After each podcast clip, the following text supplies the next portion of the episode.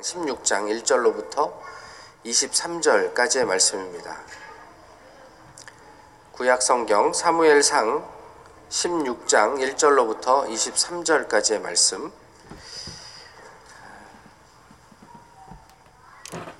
여호와께서 사무엘에게 이르시되 내가 이미 사울을 버려 이스라엘 왕이 되지 못하게 하였거늘 내가 그를 위하여 언제까지 슬퍼하겠느냐 너는 뿔에 기름을 채워 가지고 가라 내가 너를 베들레헴 사람 이세에게로 보내리니 이는 내가 그의 아들 중에서 한 왕을 보았느니라 하시는지라.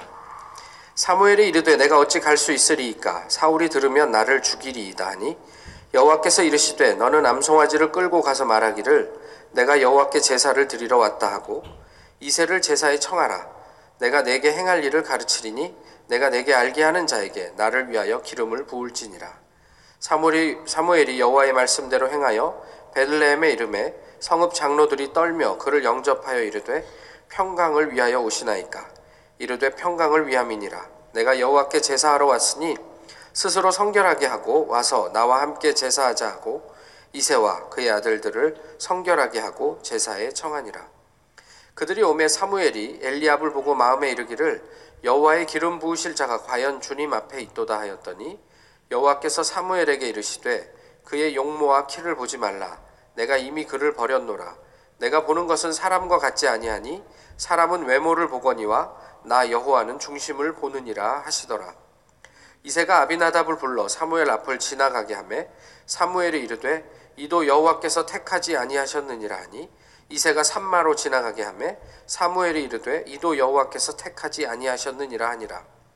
이세가 그의 아들 일곱을 다 사무엘 앞으로 지나가게 하나 사무엘이 이세에게 이르되 여호와께서 이들을 택하지 아니하셨느니라 하고 또 사무엘이 이세에게 이르되 내 아들들이 다 여기 있느냐? 이세가 이르되 아직 막내가 남았는데 그는 양을 지키나이다. 사무엘이 이세에게 이르되 사람을 보내어 그를 데려오라. 그가 여기 오기까지는 우리가 식사 자리에 앉지 아니하겠노라.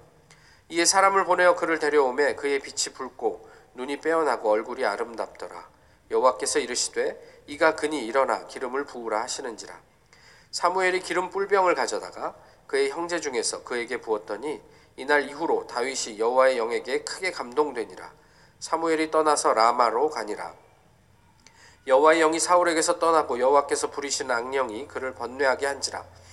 사울의 신하들이 그에게 이르되 보소서 하나님께서 부리시는 악령이 왕을 번뇌하게 하온즉 원하건대 우리 주께서는 당신 앞에서 모시는 신하들에게 명령하여 수금을 잘 타는 사람을 구하게 하소서.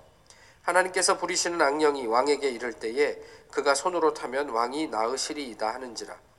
사울이 신하에게 이르되 나를 위하여 잘 타는 사람을 구하여 내게로 데려오라 하니 소년 중 한 사람이 대답하여 이르되 내가 베들레헴 사람 이세의 아들을 본즉 수금을 탈 줄 알고 용기와 무용과 구변이 있는 준수한 자라 여호와께서 그와 함께 계시더이다 하더라. 사울이 이에 전령들을 이세에게 보내어 이르되 양치는 내 아들 다윗을 내게로 보내라 하매 이세가 떡과 한 가죽 부대의 포도주와 염소 새끼를 나귀에 실리고 그의 아들 다윗을 시켜 사울에게 보내니 다윗이 사울에게 이르러 그 앞에 모셔섬에 사울이 그를 크게 사랑하여 자기의 무기를 드는 자로 삼고 또 사울이 이세에게 사람을 보내어 이르되 원하건대 다윗을 내 앞에 모셔서게 하라 그가 내게 은총을 얻었느니라 하니라.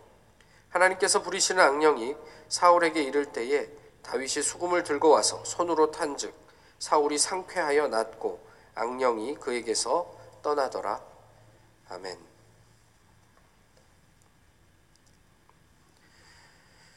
어, 지난주 한 방송 프로그램에서 어, 손흥민 선수의 아버지가 출연을 했습니다. 그분이 나와서 시종일관 한 말이 이것이었습니다. 흥민이가 축구하면서 행복하면 됐다.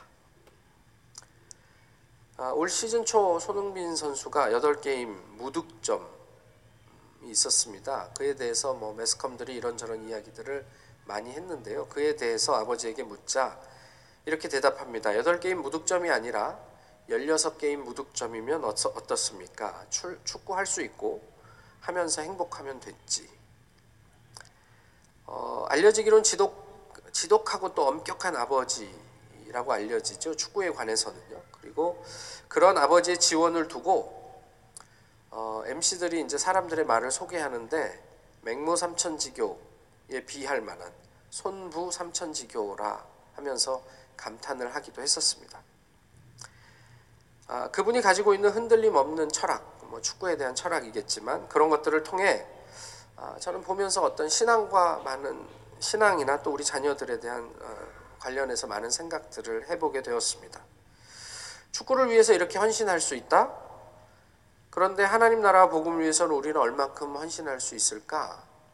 그렇게 지독하리만큼 뭐 그냥 뭐 1년을 하루같이 수십 년을 하루같이 그렇게 철저하게 자기 관리를 하고 기본에 충실하고 매일매일 해야 할 훈련들을 소화하고 얼만큼 할 수 있을까? 주변의 사람들이 뭐 이런저런 이야기들을 많이 해도 그런 어, 거에 아랑곳하지 않고 변함없는 마음으로 흔들리지 않고 꾸준하게 자기의 길을 어, 가야 할 길을 갈 수 있을까? 뭐 이런 생각들을 좀 해보게 되었습니다.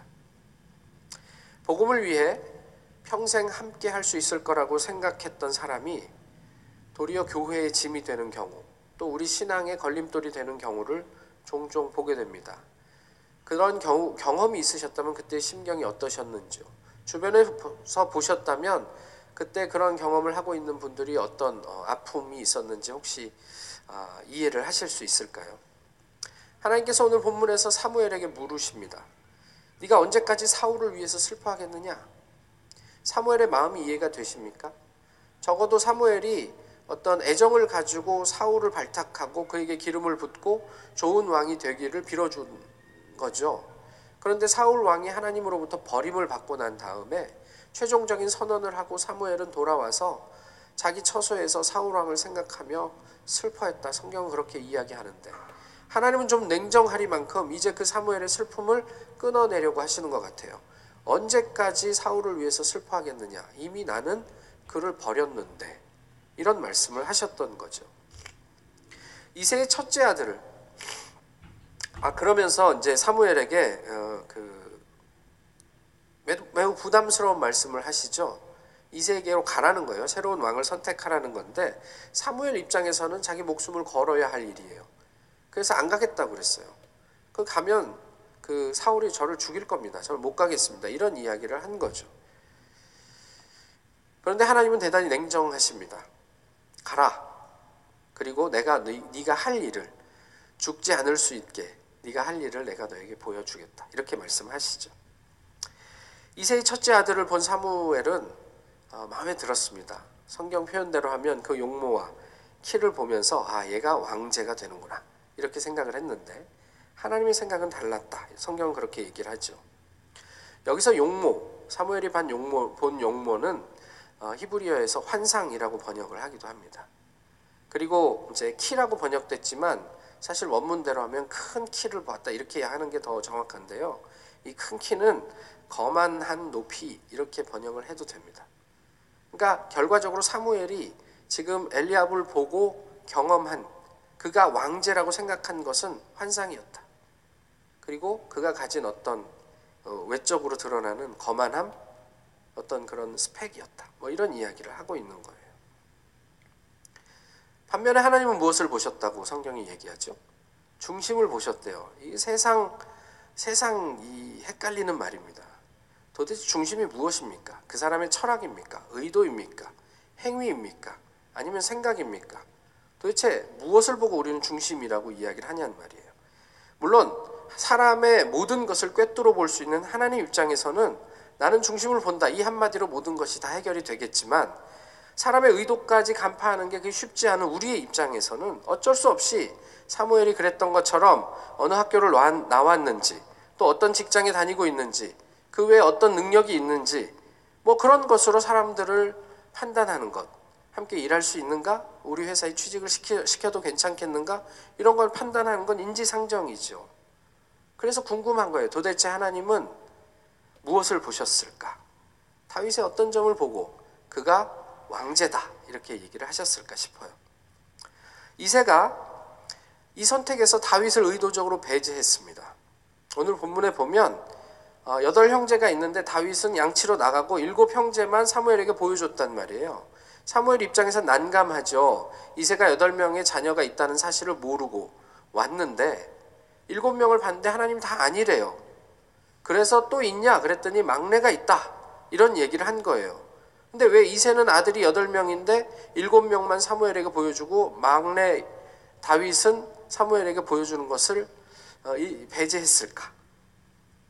아, 이런 생각이 들죠. 주중에 제가 본문을 이렇게 묵상을 하면서 저희 동지 큰애하고 제 아내한테 어, 우리 막내 서진이를 우리 교회 youth group head teacher로 만들면 어떨까?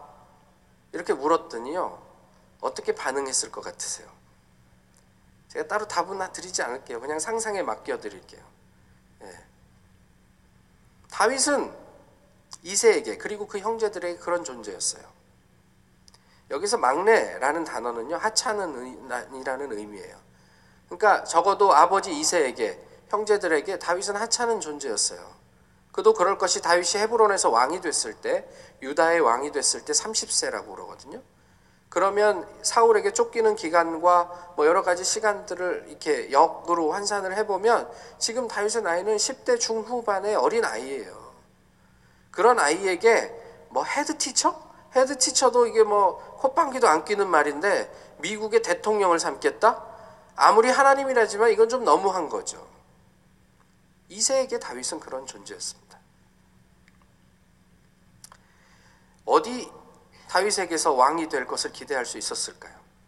아마 사무엘조차도 이해하기 어려웠을지 모르겠습니다. 물론 본문에서 그 얼굴이 붉고 눈빛이 어쩌고 뭐 이런 얘기를 하는데 결국은 어린 아이였다. 그러나 범상치 않은 아우라가 있었다. 이런 표현이에요. 그게. 도대체 하나님이 보신 다윗의 중심은 무엇이었을까 싶습니다. 다윗이 기름 부음을 받은 직후에 하나님의 영에 크게 감동이 되었다. 성경은 그렇게 얘기하죠. 뭐 요즘 저희의 표현으로 하면 성령이 충만했다 이런 얘기인데 다윗이 그 이전에는 성령과 무관한 사람이었습니까? 그랬다면 하나님의 눈에 들지 않았을 텐데요.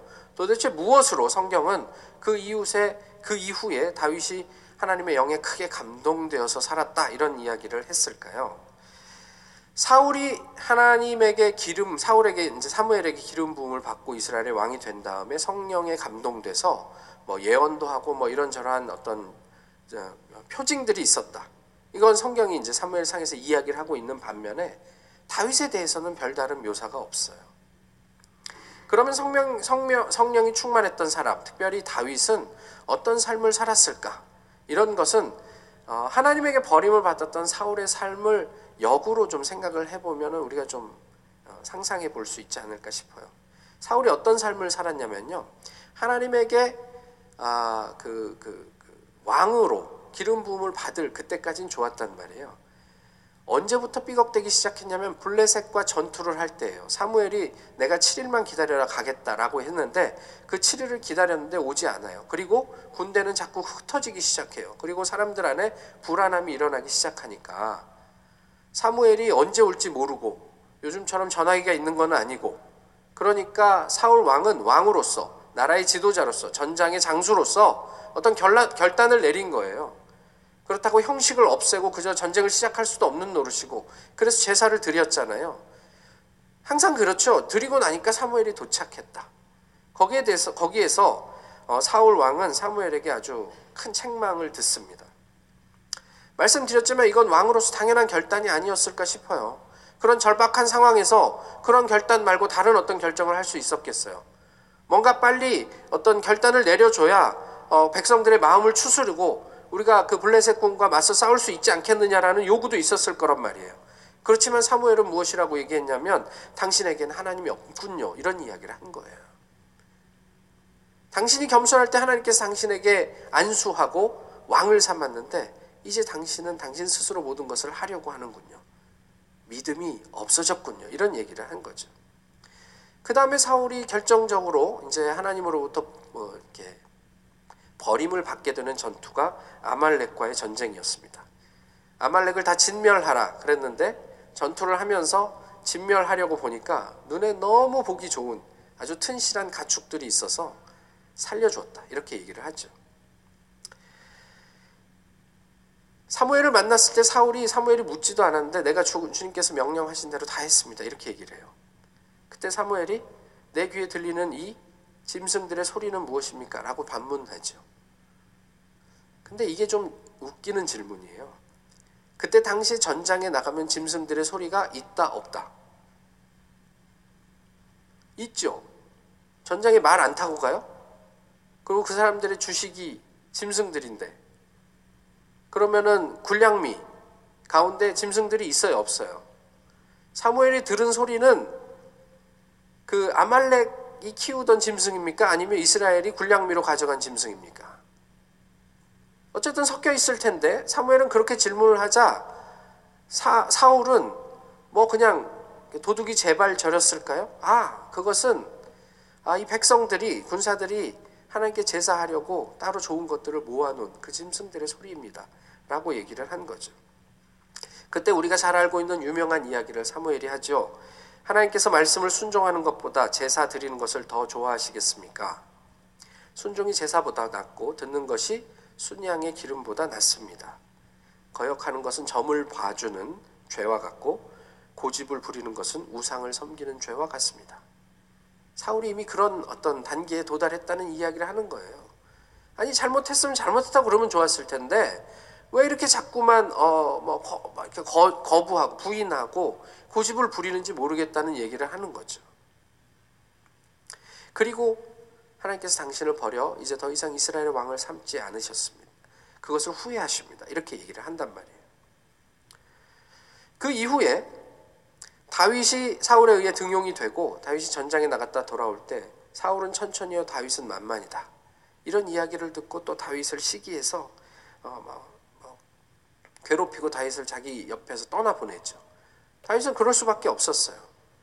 자신의 괴로움을 낫게 할 수 있는 유일한 사람이었는데 그 성령에 충만한 다윗을 사울은 자기 스스로 멀리 했다는 거죠. 이게 지금 무슨 이야기를 하고 있냐면 하나님의 영이 떠난 사람이 삶에서 어떻게 점진적으로 어떤 어떤 모습으로 드러나는지를 보여주고 있는 거예요.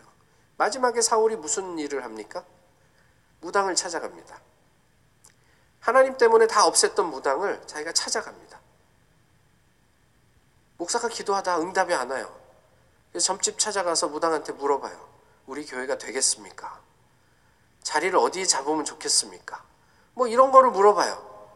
그런 게 알려지면 어떻게 될 것 같으세요? 그 교회가 제대로 이렇게 세워져 나갈 수 있겠습니까? 사울이 하나님을 찾지 않은 게 아니에요. 하나님의 이름으로 사울은 그렇게 그렇게 점점 하나님으로부터 멀어져 가고 있었다. 성경은 그렇게 얘기해요. 성령이 충만하면 어떤 삶을 살게 될까? 이렇게 이야기를 하고 있는 거죠. 여기서 우리가 기억할 것은 이것입니다. 하나님이 사울을 버린 후에도 사울의 삶에는 크게 변화가 없었어요. 아말렉과의 전쟁에서 그렇게 이렇게 하나님의 명령을 불순종했지만 그래도 그 전쟁에서 크게 이겼습니다. 그리고 사울이 한 일이 뭔지 아세요? 자기 이름을 위하여 기념비를 세웠다 이렇게 얘기해요. 그리고 그 다음에도 전장에 나가면 사울이 계속 승리해요. 우리의 삶에 큰 변화가 없어요. 우리는 이 대목에서 안심하고 마음을 놓죠. 지금 당장 아무 일도 안 일어나거든요. 그런데 하나님은 이미 그 시점부터 내가 사울을 이스라엘 왕 삼은 것을 후회한다. 그리고 더 이상 하나님에게는 사울이 이스라엘의 왕이 아니었어요.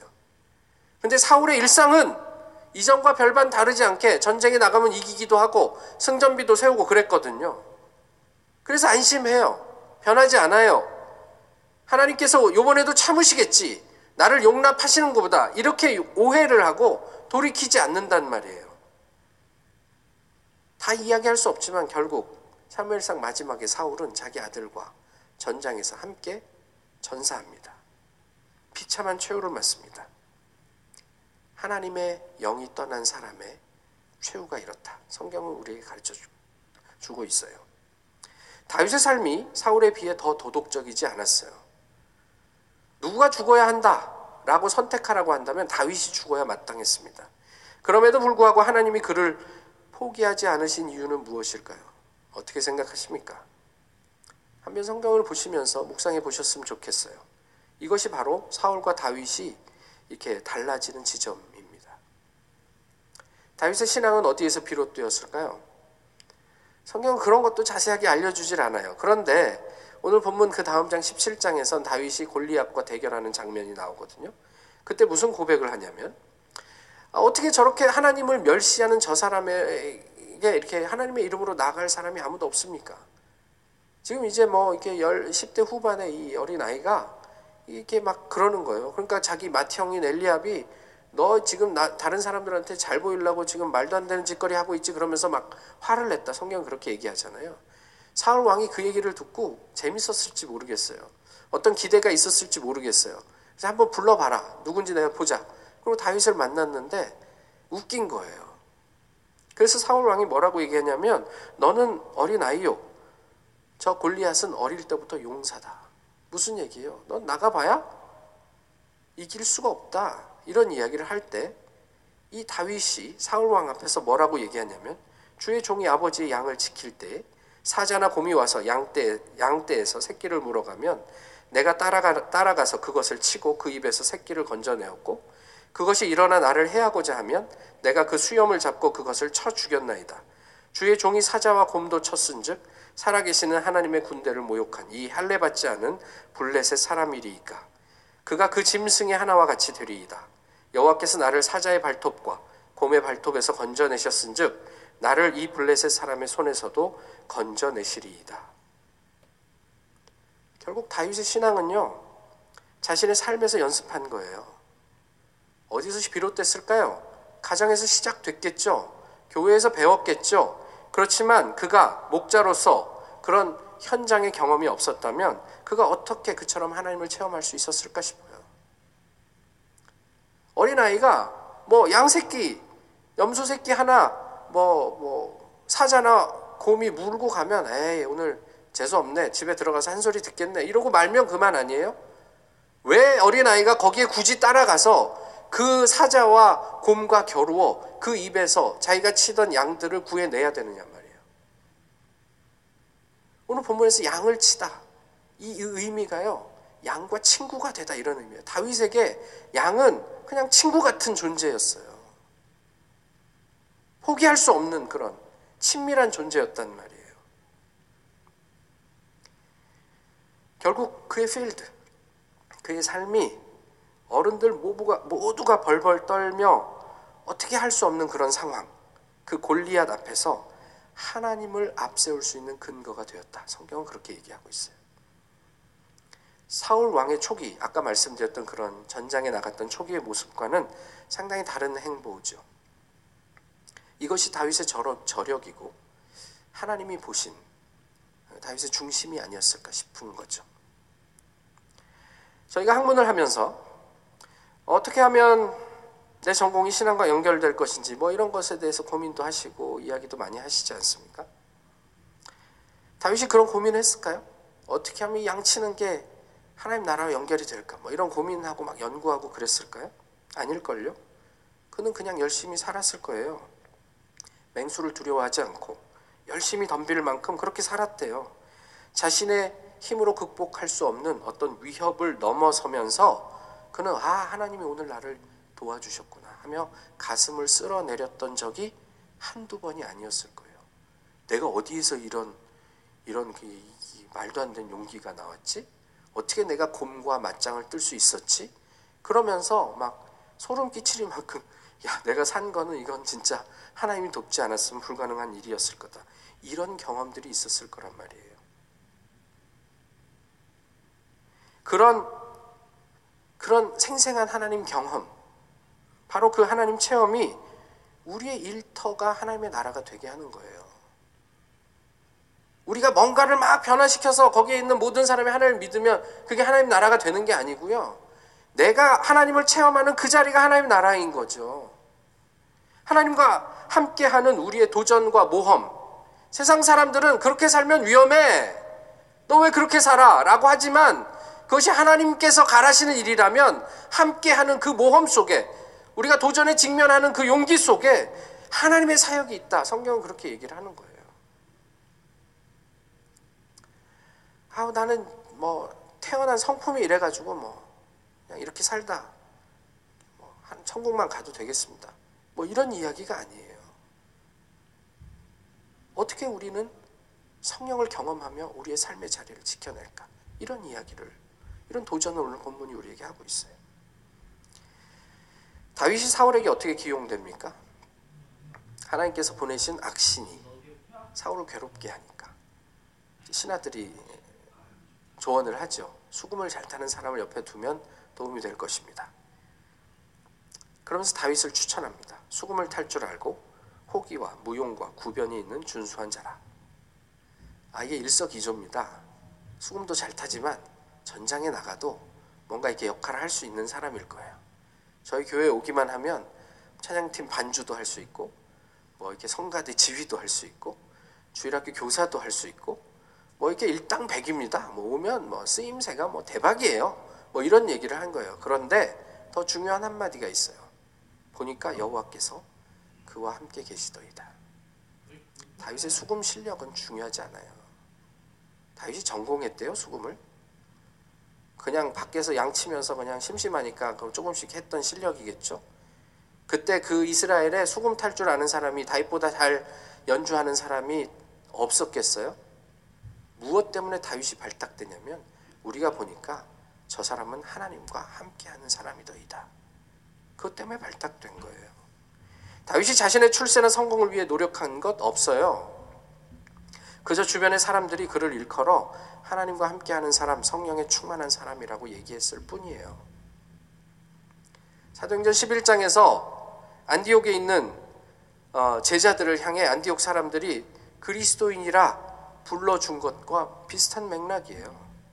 나는 그리스도인입니다. 라고 얘기한 게 아니고 그들의 삶을 보고 교회 밖에 있는 사람들이 저 사람들이 그리스도인이 아니면 누가 그리스도인이겠는가?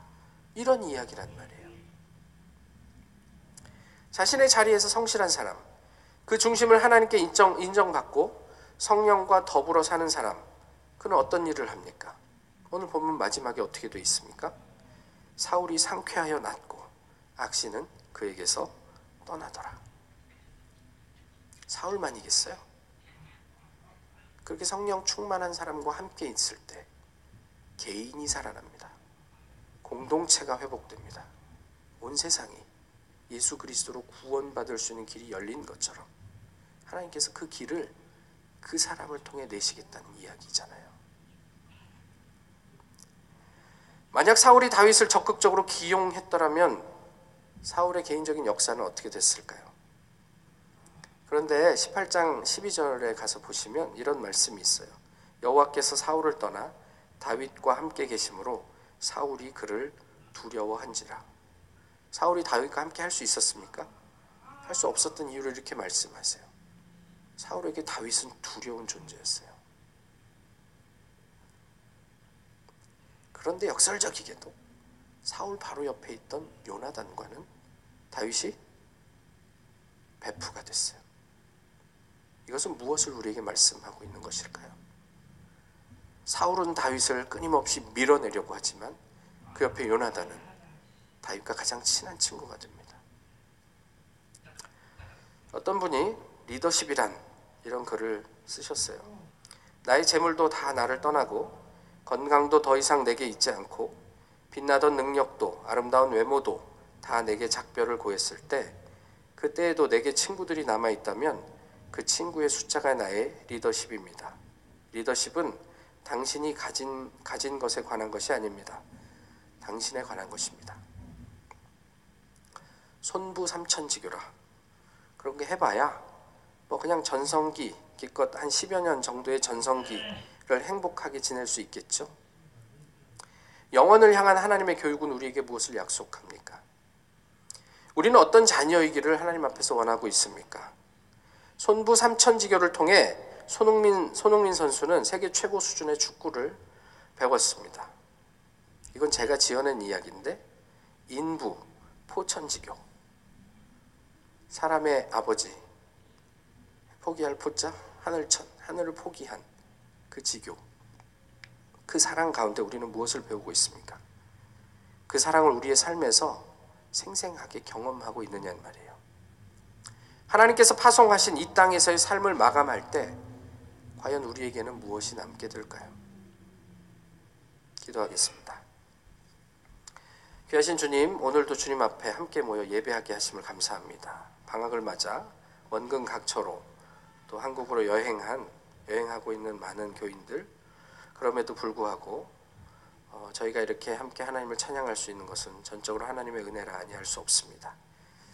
오늘 본문을 통해 우리에게 허락해 주신 말씀에 귀 기울이게 하시고 우리에게 들려주신 음성에 민감하게 반응하며 순종하는 저희 모두가 되게 하시되 특별히 다윗과 같이 하나님의 기쁨이 되고 마음에 합한 주님의 백성들이 되도록 주님께서 늘 지키시고 인도해 주옵소서. 예수 그리스도의 이름으로 기도하옵나이다. 아멘. 찬송가 182장 함께 부르시겠습니다.